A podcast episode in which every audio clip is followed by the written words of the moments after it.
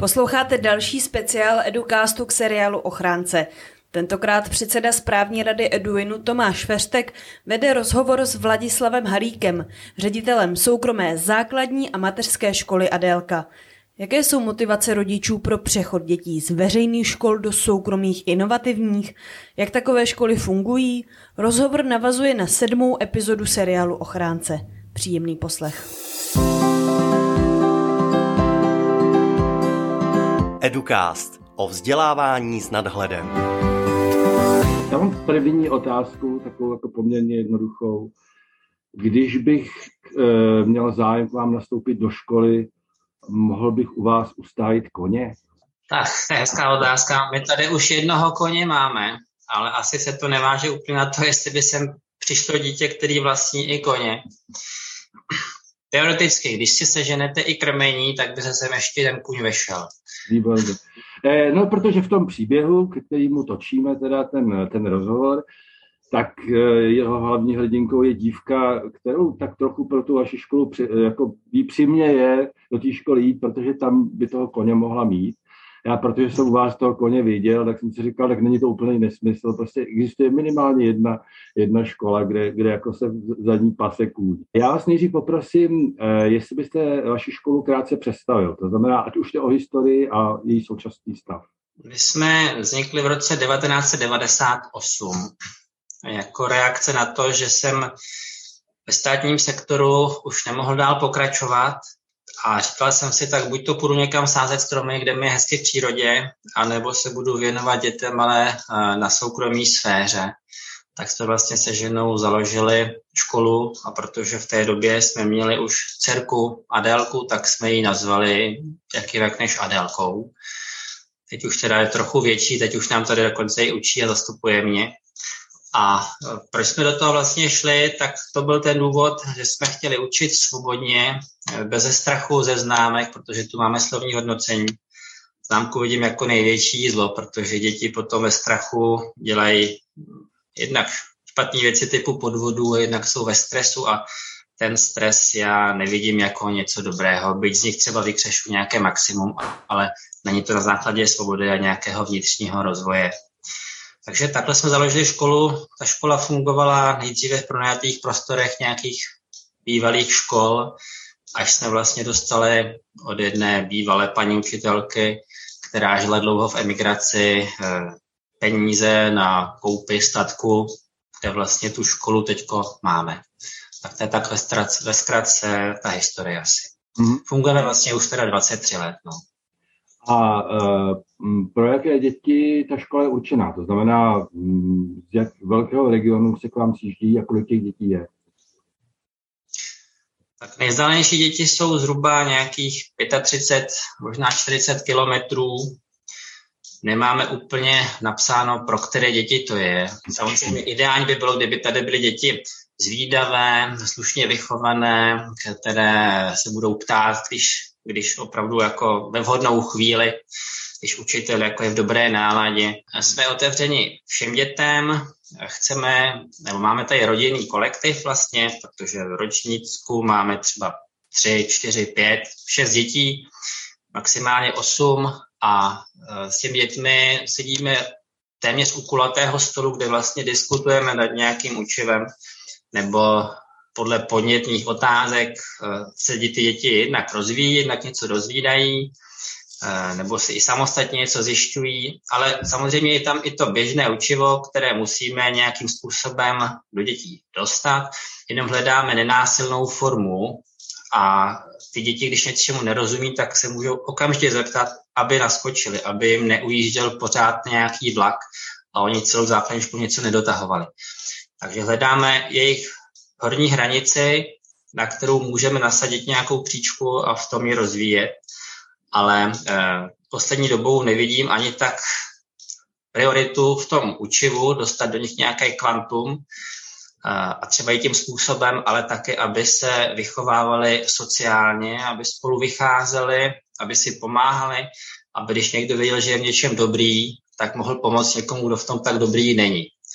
Ať je to formou běžné výuky, trávení přestávek venku nebo na nějakých školních akcích. krásný, když pak vidíte, jak někdo ze starších dětí vezme za ruku nějakého třeba i handicapovaného z prvního stupně a někam vyrazí jsme na výlet, takže jako je to takový hřejivý pocit, možná lepší, než když dítě se naučí násobilku nebo vyjmenovaná slova. A kolik, kolik dětí u vás ve škole je v tuhle chvíli? My tu to teď máme vlastně už asi devátým rokem už mateřskou školku, kde máme 15 dětí a v základní škole nás je teď 45. Kdybychom měli i počítat nějaké další děti, které jsou třeba na domácí výuce, tak vlastně 55 na základní škole. Mm-hmm. V tom našem příběhu je to tak, že na takovouhle školu přichází dívka, která vlastně nikdy úplně do školy běžné nechodila, eh, což se zjistí v jejich zhruba 13 letech. Eh, a ona se pokusí chodit na běžnou veřejnou základní školu. Tam se trošku si neporozumí z obou stran, bych řekl, že obě dvě strany prostě na tom nesou jako nějakou vinu a ona vlastně hledá nějakou jinou školu, kam by mohla chodit. Mě by zajímalo, jestli, jestli v historii vaší školy, jestli jsou to poměrně časté případy, že přicházejí děti, asi ve vašem případě z veřejných základních škol, protože s něčím nebyly spokojené. No, u nás máme tak jako eh, dvě kategorie rodičů, ale i dětí, kteří mají zájem u nás dál studovat.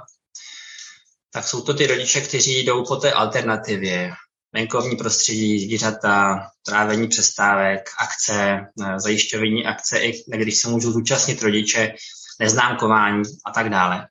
To znamená takový ten osobnostní rozvoj plus nějaká ještě alternativa životního stylu dál.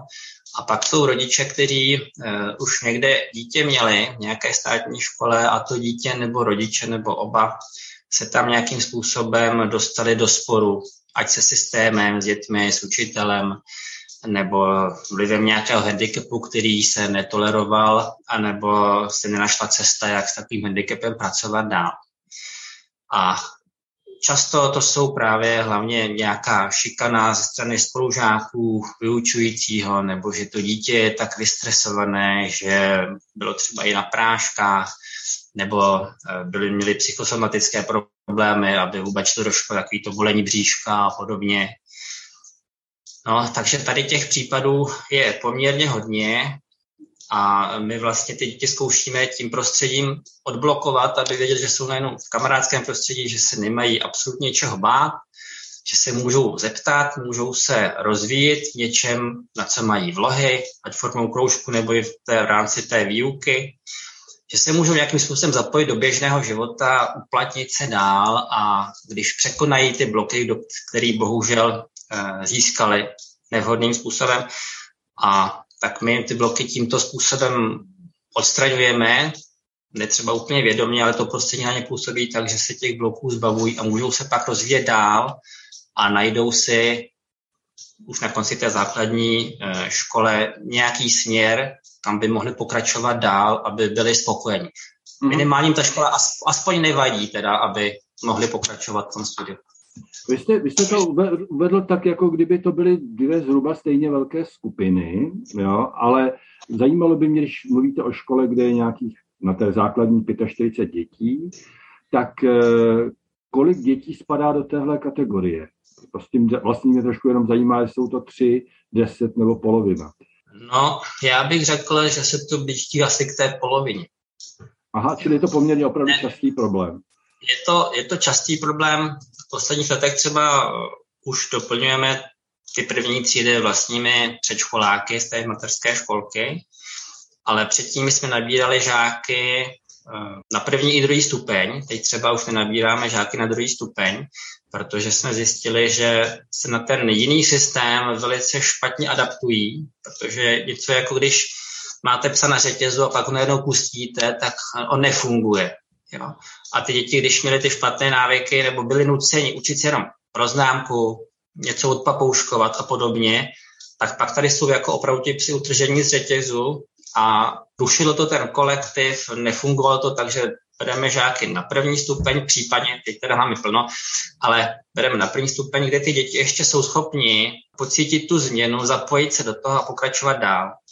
Těch dětí ale opravdu se hlásí jako hodně. Je zajímavé, že většina těch rodičů se hlásí až tak v polovině září nebo během září a najednou chtějí přestoupit což už je jako dost pozdě. Mm-hmm. A nebo, nebo volají rodiče třeba nevím, pro třetíáka, čtvrtáka říkají, my jsme o vaší škole věděli, ale chtěli jsme zkusit, jestli to přece jenom to dítě nedá. A říkám, no kdyby to do první tří, tak by ty problémy nemělo, že jo.